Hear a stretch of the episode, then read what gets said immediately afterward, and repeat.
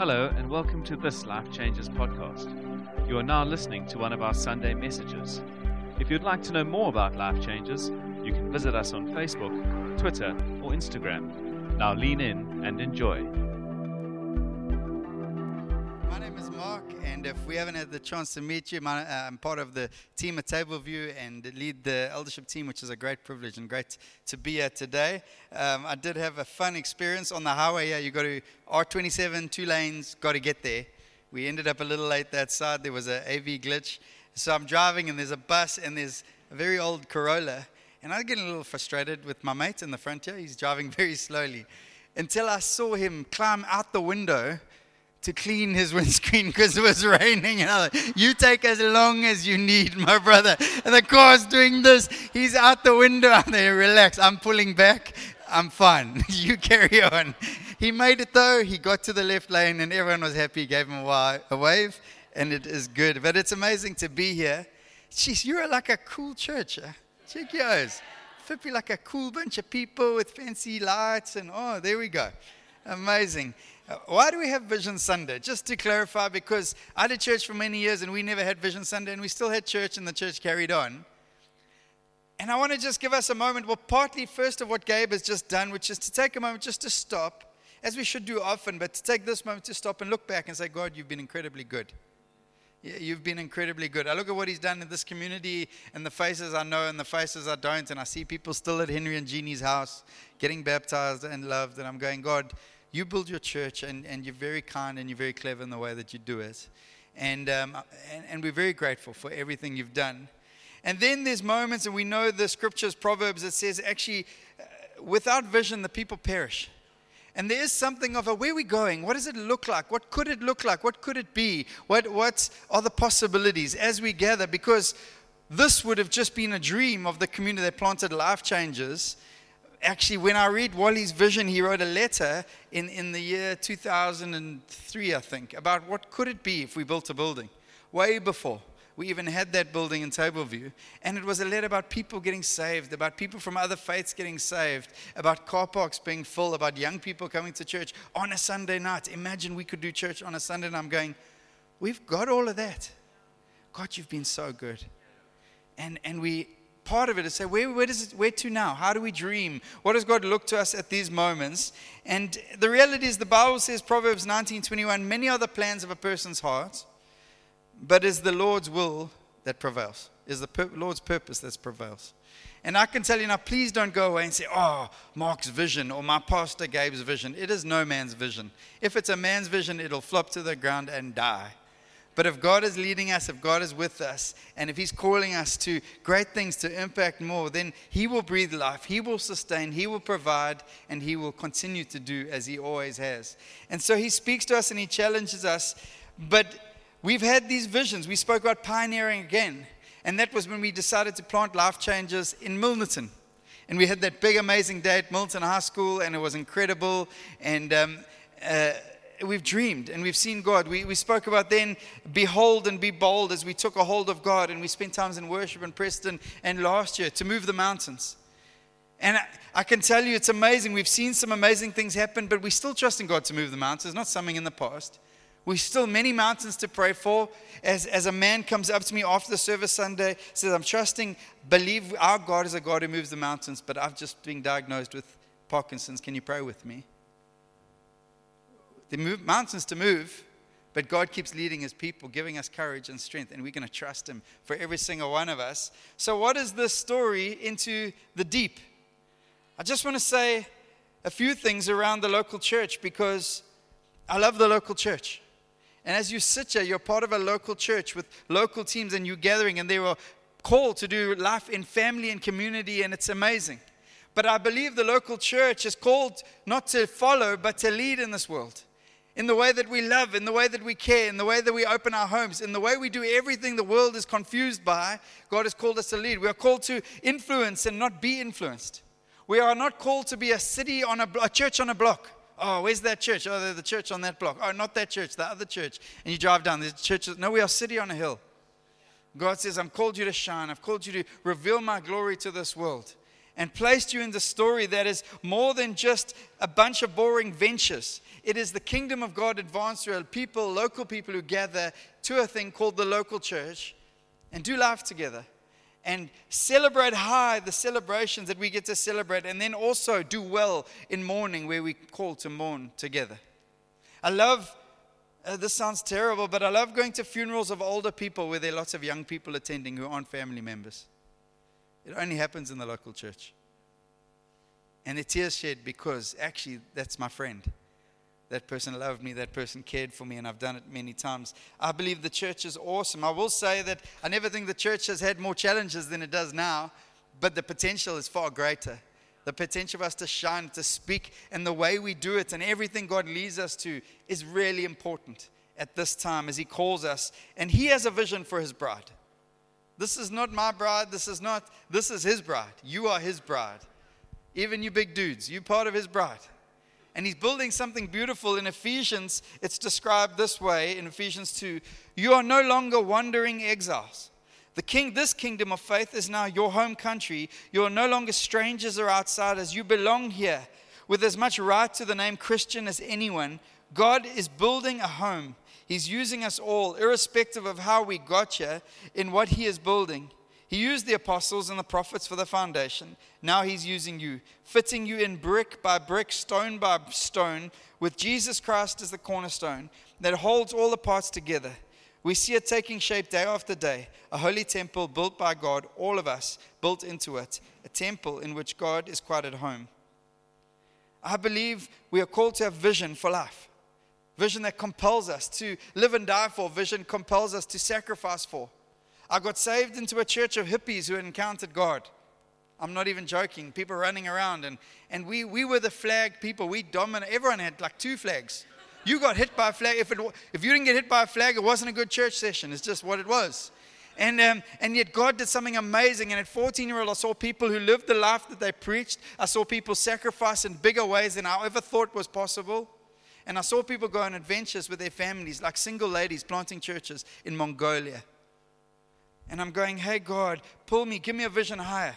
What if I just stopped right now and said, pull out a piece of paper, write a vision for your life? Some would be tempted to think back to the meeting they had with their financial planner last November, and he pulled out a fancy Excel spreadsheet that had more macro things in it than you could know what to do with. And he told you you are five million rand short and you will be destitute in older age. It's an encouraging meeting to have. And, um, but like, or, or hashtag my best life yet, and it's what Instagram tells you your life should look like and how you should look and everything. Those are not a vision for your life. A vision for your life is who is Jesus. And when you see him and like like John in Revelation, and fall down before him in glory, you realize he is calling his bride, he is building his church, he has called you his bride, and he's called you part of his army, and it's glorious. And when we put salvations up, if there had just been one instead of 30, we should have stood up on our chairs, got up on our chairs, and screamed till this roof came off because that's how important it is in the light of eternity. And God's reminding us, and He's giving us a vision again that this is a great privilege and it is glorious. Welcome to Vision Sunday. Can I pray for us? Jesus, you are magnificent. Firstly, Lord, I pray that you get Gabriel safely in the rain to Milnerton, to Tableview. but more importantly than that, I pray that you're with us this morning, that I know you're with us. Pray, speak, Father, even to apathetic hearts this morning, the apathy in my heart, would you speak louder? To fear and doubt in my heart, would you speak louder? To words you've spoken time and time again before, and we've chosen not to hear, not to listen. I pray, God, speak again. Not the passion of a preacher but the fact that you are pursuing your people and we get to respond. We say, Thank you, God. Amen. I was, um, as we navigate Vision Sundays, I've always asking God to speak. It's moments, it's people, it's. And I was having lunch with a guy leads a, a church in the area of Tableview, and he's kind of a reserved guy, quite quiet guy. And at the end of the lunch, we stood up, we're leaving. He says, Hey, I've got a word for you. I'm like, Okay. Says, I feel it's time to put out to the deep says there's more fruitfulness, there's more that God's, and I'm going, okay, and it just didn't leave me. And that was October last year. And I started to look at the scriptures. I started to realize that, that even things like faith, it's a currency that we trade in. It's, it's like currency. You take 100 Rand, put it under your bed in 10 years' time, see what it can buy you. But you take 100 Rand and invest it well at this time. Take 100 Rand of faith. Take faith and invest it well at this time in your life and see where it'll lead. Hello, Jesse. Hey, my buddy. And the context of the scripture I'm going to read in Luke chapter 5 is Jesus has a crowd. Jesus never struggled to draw a crowd, and the church has never struggled to draw a crowd. But Jesus is looking for disciples. He's ongoingly looking for disciples. He's calling us to be disciples. And I want to read from Luke chapter 5. If you would read with me, please. Verse 1 One day, as Jesus was standing by the lake of Gennesaret, the people were crowding around him and listening to the word of God. He saw at the water's edge two boats left there by the fishermen who were washing their nets. He got into one of the boats, the one belonging to Simon, and asked him to put out a little, a little from shore. Then he sat down and taught the people from the boat. When he had finished speaking, he said to Simon, Put out into deep water and let down the nets for a catch. Simon answered, Master, we've worked all hard all night. Haven't caught anything, but because you say so, I will let down the nets.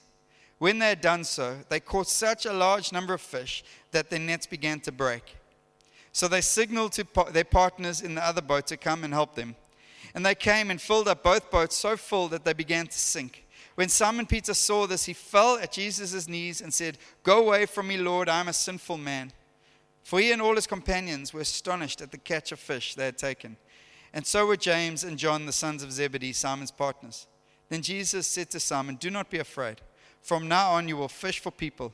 So they pulled their boats up from shore, left everything, and followed him. It's amazing. There's so many things to preach from the scripture, and it's been preached a thousand ways. I just want to pull out three points that I think are relevant for us as we navigate our future and what God has got for us. Number one, there's danger in the deep. Where did I, I learned this not in a Bible or in a preach. I learned this as a, a lifeguard. Yes, some of you, it's real, it's a thing.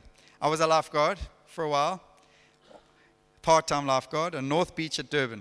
It was a good place to be a lifeguard. You saw much. And one of the things you saw was the red wave, which basically was the Vaalies would descend in December. They would get burnt on day one, and then they would be the red wave on the beach. And there was this moment of joy as you saw one of them venturing onto the beach. Literally, we would put music on in the lifeguard towers, like, it's on! Everyone's coming running to the front as you saw that one brave fellow from Brakpan with his flippers. He's been watching, he's been sussing, he's seen. It's easy. You just go next to the pier, you just get out, and, and you're in the waves. And next minute, you're doing all sorts of tricks. And so he's got his flippers, he's flipping down to the water, he's got his boogie board, and his bright yellow instinct shirt uh, Larash Fest. And then he thinks, this is easy. I've watched. They just jump in this thing next to the pier, they go out, they're there, they, I can just get out, I can ride waves. But if anyone knows it's a beautiful thing, they get out, they start going, and then realize this water is really strong because the waves push in and then they push out next to the pier. You can't stop it. This water is really strong. And about halfway out the pier, they realize they're about 50 meters from the beach and they start freaking out. The first thing they do is throw away the one thing that can keep them safe the boogie board. Poof, it's gone. Now it's on. Hey, the chips are out. Laughs at we're watching. This is amazing. And he thinks, instead of going further, he tries to swim out the rip, but he can't get out the rip because the flippers are just splashing the water. It's not going anywhere. And um, so he thinks, what else must I do? Turns around, sees the pillars of the pier. Good choice. Four. He's on. I mean, forget that they're barnacles that have been there for years and old mussels and fish hooks and all sorts of things ripping him apart. The fear of going further out to sea is just so great that he would rather hold on. So we would go, and it's not a run. This is not an emergency. You're walking down the pier. Guy's like, he's drowning. No, he's not. He, hey, get there quickly. Don't worry. It's fine. You get to the top. You look over the pier like, hello? Yeah, yeah, yeah. Help me. Let go of the pier. No, but then I'm to go out. Let go. And he's climbing up the pillar of the pier It's just ripping himself apart everywhere. There's nothing left. I mean, it's like, it's, it's terrible. Let go of the pier. It's like a half an hour conversation. There's days of hospital coming for this gent, but he won't let go Because deep water fear scares people. Deep water scares people. Anything deeper, when, when there's the challenge, you don't know what's going on out there. There could be big creatures. What if I played this music to you?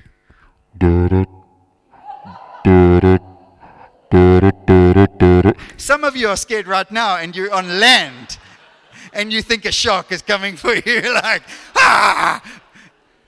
If you're under 30, ask someone. And um, it's called Jaws. It was a movie. But Simon is in this boat, and maybe he was a fisherman, and maybe he could swim, and all that stuff. So he's not fearing the water, but there are greater fears than drowning. Like the fear of failure. Like the guy who's been a fisherman his whole life, he's generational fisherman. Now he's been fishing all night, he's caught nothing, and a dude comes to him and says, Put your boat out, we're going fishing. He says, Well, actually, what I know is in this nation and here at the Sea of Galilee, we fish in the shallows at night. You telling me go out to the deep during the day, and I've already caught nothing. I don't want to come back to the shores with nothing. See, because where before he would just come back at night and no one would know that he had brought nothing. Now they're crowds because Jesus brought the crowds. And the crowds will see nothing. What about fear of rejection and fear of man that are far greater than fear of drowning? Because now his fellow fishermen think this like he's caught nothing and now he's going to go out again, catch nothing again. So he's doing the math. He's saying, There's nothing out there, Jesus. And it's a, a simple point and it's not a complicated point, but I think too many of the church are being stumped because of fear. what if I go to the hospital? And what if they really are badly sick? And what if I'm the only believer there? And what if I pray and everyone is judging my prayers? And what if they don't get healed? And I stood next to my friend's daughter who was dying and declared basically dead. And I'm crying out to God with multiple people in an ICU room and doctor, a Muslim doctor looking at me thinking I'm mad. I don't care. Because I've tasted and seen of the glory of God. I've seen God heal. And I'm telling you, our fears, has to, our fears have to crumble in the light of Jesus. Don't give your attention to breaking fear. You can't defeat it. Give your attention to glorifying God, and He does the rest. Every single one of us have fears. This guy, Peter, would have sat there said, My reputation as a fisherman is totally on the line here. What will my mates think? What if I'm rejected from the Sea of Galilee Fishing Club? Don't know if that's a thing. But maybe it was for him. But I want to tell you, he becomes. He becomes this guy in Matthew 14. But Jesus immediately said to them, Take courage, it is I, do not be afraid. Lord, if it's you, tell me to come to you on the water. Come, he said. Then Peter got down out of the boat, walked on the water, and came toward Jesus. And yes, it continues, and he sinks a bit, and Jesus has to help him. But you know who I see? I see a guy who walked on water. I see a guy who trusted Jesus and had fought a battle of overcoming, fought a battle of rejection, overcome fear of man, overcome so many things that when Jesus spoke, he responded. He didn't really think about it much. I want to be that guy. I think too much. I don't about you, but I process too much. And when I read some things and I give my attention to a whole bunch of other things, like economic forums and papers and politics and all sorts of stuff. I find my attention be put up to those things. And Bible tells me and God tells me, be consumed with me. And see what I see. And trust me. Maybe even Alpha and the fact that we're launching Alpha this week, and, and maybe like, yeah, that's awesome. Go church. My church is doing Alpha. My church reaches out. I just don't want to send an SMS to my mates because what if they reject me? What if they say no? It comes with the territory of being a disciple of Jesus.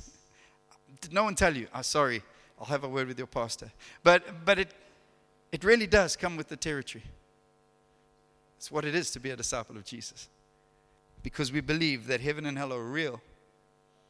And we believe that people's eternities are in the balance.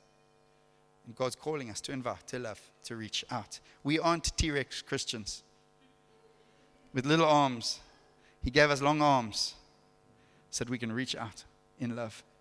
Secondly, second point, simple point, the greatest catch is always in the deep waters. And I was watching National Geographic, and there's this fisherman speaking about fishing in the deep, how it costs more, it's all this stuff, but the greatest catches are in the deep waters. And now, the reality is what you know about here, and we've said it before the, the norming, normal fishing in this space wasn't in the deep waters, in the shallows at night.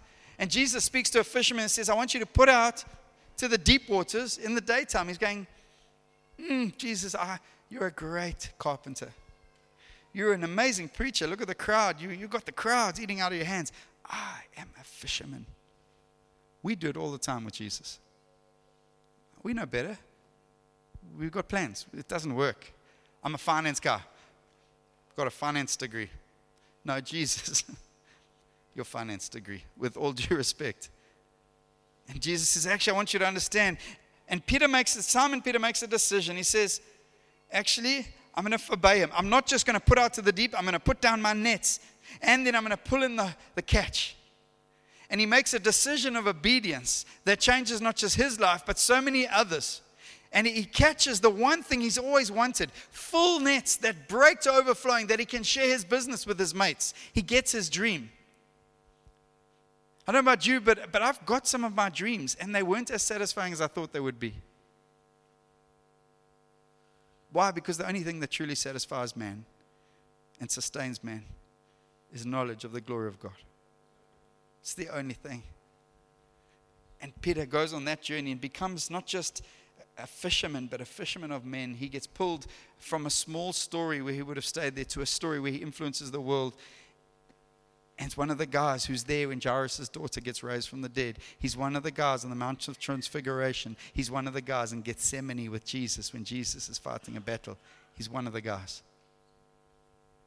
See, and Jesus challenges us to obedience. He says, and when you pray, not if you pray and if you decide, start praying.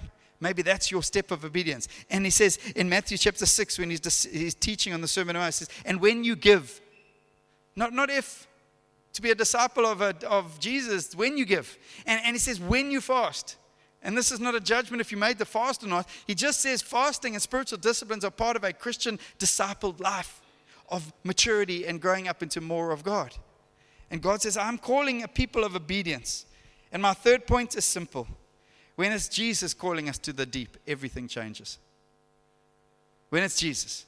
I'm not asking for, we could be crazy people just run into crazy missions for our own purposes and objectives, and Jesus won't be there. But when we're listening to his voice, when it's his leading and him saying, Come, or him saying, Let's put out to the deep, he is there with us. He changes the odds. And, and, and in that, he, he speaks, and he's, the, the pattern of Scripture seems to be that God doesn't seem to intervene until it's humanly impossible to achieve the goal.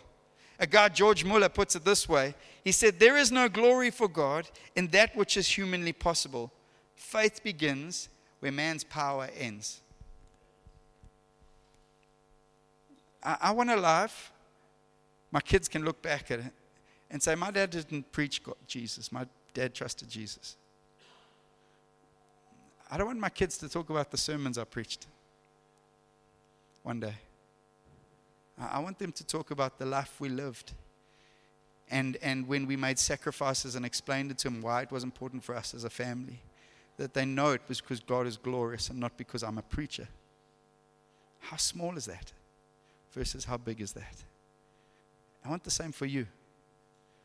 Because Jesus breaks into this situation and changes everything. He takes a fruitless sea where they'd caught nothing and turns it into an abundance of life and fish jumping into nets.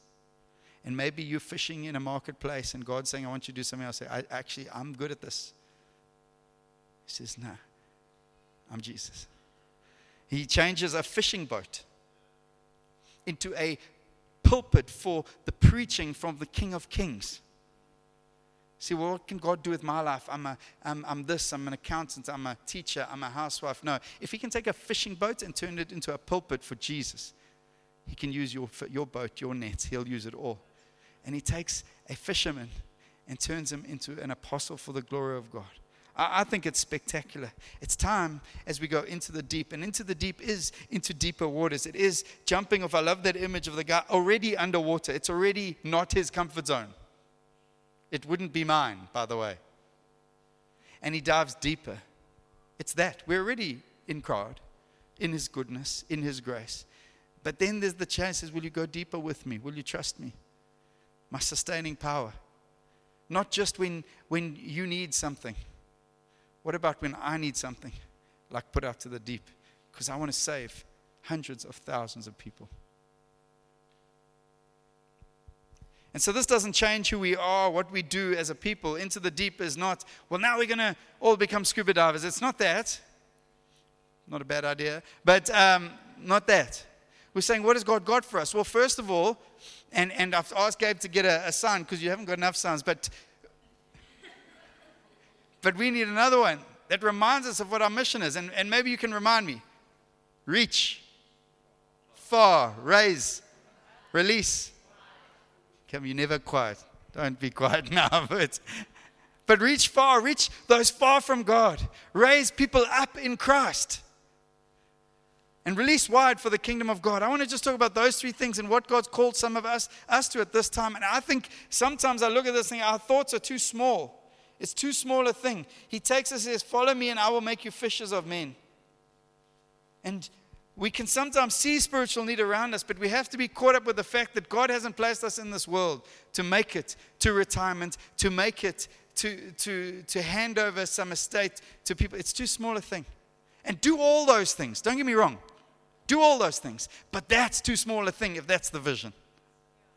It's too small a thing. I want to reach people for Jesus, not just through my preaching, but through my life and my kid goes to a, school that is predominantly Afrikaans, and I pull in with my skinny jeans and my flat cap, and they always look at me and go, Are you a brother? Like a distant uncle? What are, what are you doing here? And it's been hard. But I know God's placed me there for a reason. And as hard as it might be, God has placed me there for a reason.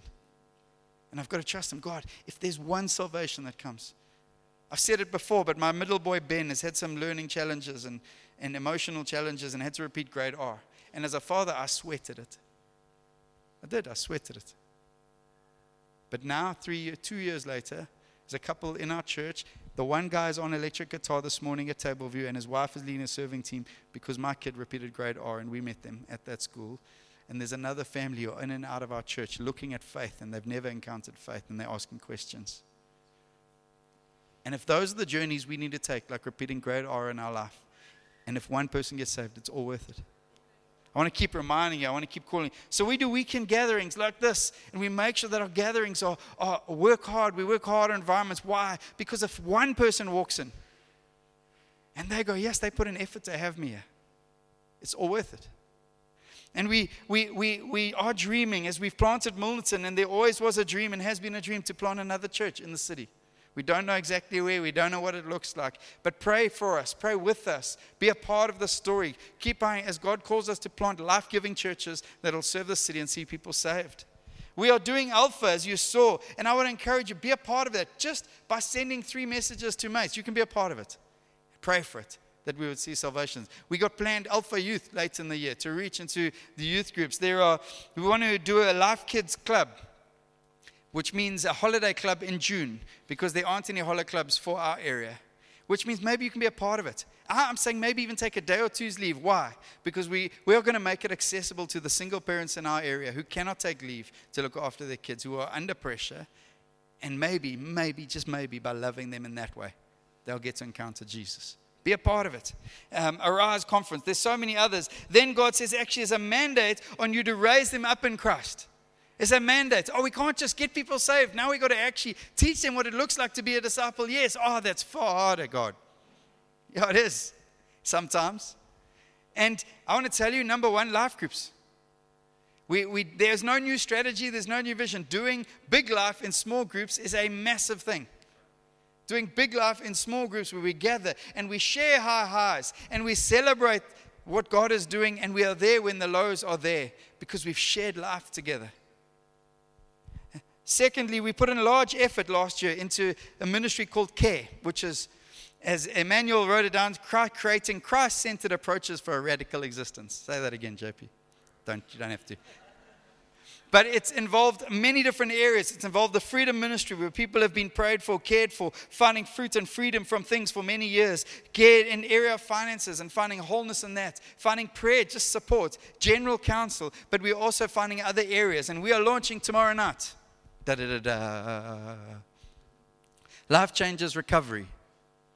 And for the last eight or nine years, we have partnered with View Church, and we still do, and we still celebrate what God is doing in Hope Ministry, and we think it's amazing. But we, for the last six, seven months, have been working with Anthem Recovery, which is based out of Durban, on Project Exodus. It's a more of a program where we can walk with people in groups, walk with the person who's struggling with addiction or has struggled with addiction, put a support group for them, put a support group for their family members and those who are walking with them and a support group for their kids so they can bring their kids to the meetings because most people struggling with addiction can't actually get to meetings because they have kids. And so we're going to look after their kids, we're going to love their family, enable them how to care for them well, and we're going to try to help people out of addiction. I don't know about you, but that brings me joy. And God has raised up men and women in our midst and in our church who have already sacrificed, sowed. There's curriculum, there's a whole bunch of things in place. It's just really exciting and um, which is cool. And then we've got Life Changes Bible College, and a whole bunch of you have already put down your names, which is ex- amazing, because we need people growing in our Bible awareness and knowledge so we can teach people. And, and we don't just need one teacher on a Sunday, we need hundreds of teachers. So that when someone gets saved, who's going to sit with them and say, okay, let me tell you. I, I told you, know the story. I sat with one of my friends. I said, open to the book of Mark. And he said, I've only got the Bible. Okay? That's where people are at, guys. That's where they're at. And let's love them where they're at. Life groups, new course coming, Arise Nights and coming up. Terry Virgo is coming to town. And if you don't know Terry Virgo, he started New Frontiers Ministry. He's a great preacher of the grace, gospel of grace and Jesus Christ. His wife's an amazing lady, Wendy. Don't miss out. I don't know what else to tell you. It's next month. It's, it's, I realize one or two of you will be in tights cycling the Cape Town Cycle Tour on Sunday. But it's an amazing weekend and moment to be taught, trained, and learn from a general in his army. And uh, input men's camps, marriage boot camps. There's another fast coming. So some of you are like, oh, I missed the fast. Don't feel too down. We got another one coming. Yay! It's awesome. And I do, I, I, I, do, when I see the fast coming on the calendar, I'm like, that's so cool. so cool. But afterwards, I feel alive and I see the life of God begin to bubble in people's hearts. Lastly, to release wide for kingdom advancement. And we are partnering, and you probably know it, in church planting and, and, and cities, churches across the city. We've had a new friend join in Stellenbosch. They're planting in Stellenbosch, a church called, church called Cedars. Gabe and I drove across last week, went and prayed with them, had a meal with them. We're praying for them, contending, helping find venues. In three weeks' time, we host ARC. Association of Related Churches, which is churches from around the city, just partnering around planting churches. We want to support, be a part of that. But beyond that, we, we gave over 100,000 Rand to Sri Lanka and Pakistan church planting this year, last year. 20, How cool is that? And, and I'm telling you now, yeah, it's cool. And, and let's just put it in real terms. We could have made this hall look sweet with 100 grand. You could have all been sitting on fancy soft seats. Just telling you bums you'll be pushing in there. Oh, they're so comfy. Or we can plant churches in Sri Lanka and Pakistan. And I choose the second one. and, um, and, and we're partnering there with Robin Edwards into those churches. We're not just dropping money and running away. Recycle, swap shop, soup kitchen. Some of you are involved. Amazing things and some exciting things happening this year. I'm really excited for that. And lastly, we, we are starting a Business Persons Connect breakfast at the church we can invest. We realize most of you spend most of your time in a marketplace that sometimes we don't do very well at equipping you for. And we want to give space to others and ourselves, equip those in the marketplace to face up to life challenges, but see God's kingdom come in that place and release and encourage and dream together. And I have a dream as well. I'm gonna I didn't say it that side around at a time, but I have a dream that God's gonna give us a house in our area where we can create a care place so God gave us care, but to create a care house where we can care for the broken in our city, whether it is babies, whether it is counseling, whether it is single, I'm struggling to say that, whether it is single moms, whatever it is. I'm trusting God will give us that. And pray with me. Put finance aside, whatever it is. We trust in God to do that as God calls us. So it's time to launch into the deep. Maybe for you right now, that is coming and saying, actually, I'm going to call someone for Alpha. Maybe it is signing up to serve. Maybe it's just, actually, I've been thinking about life group a lot. Let me go. But maybe it's just reading your Bible tomorrow morning. Maybe it's praying. Maybe it's saying, God, I've known some things about you that you've called of me, and yet I haven't had the courage to do it because I didn't think it would work. And I've met some people who've told me they didn't necessarily believe in healing until their kids got sick. Why wait till then? Let's become part of the army now. And let's trust God that as He calls us, can I have the band up maybe? That's all right. As He calls us into the deep, He's calling us. It's not a word for me, it's a word for us. That there's deeper waters for you, there's deeper waters for me. There's God's grace and glory in those deeper waters. Here's what you might find there might be some sharks out there. You might struggle to swim. But if Jesus is out there, I'm happy to be there. And I'm safer there. Like Daniel was safer in the lion's den. Like Shadrach, Meshach, and Abednego was safer in the fire. Like Benaiah was safer fighting a lion. Like David was safer fighting Goliath. I am safer in deeper waters if my King and the Lord of all is with me. And so are you. Can we stand, please? I'm going to pray and then hand over to Wayne and the worship team just to sing that chorus again. Just want to say before I have to rush off, and I hate having to do that. I absolutely love this church. And I mean this church. Life changes Milnerton. I love what God has done here. love what He is doing. But I'm telling you, Milnerton, there's more. There's more in Him. We're grateful for what you've done, God. But there's always more in your King. And I pray for every person here. I pray for myself. Let apathy die. Let unbelief fade away. Let my fears become like distant echoes as I stare into your eyes. And pull me into your story, King. I want to be a part of your army. I'm happy to be a foot soldier. I'm happy to carry the bags. But I want to be a part of your army because I believe in Jesus. I believe in his glory and I believe he's coming back. So we praise you. We glory in your name. We give you honor. We worship you, King.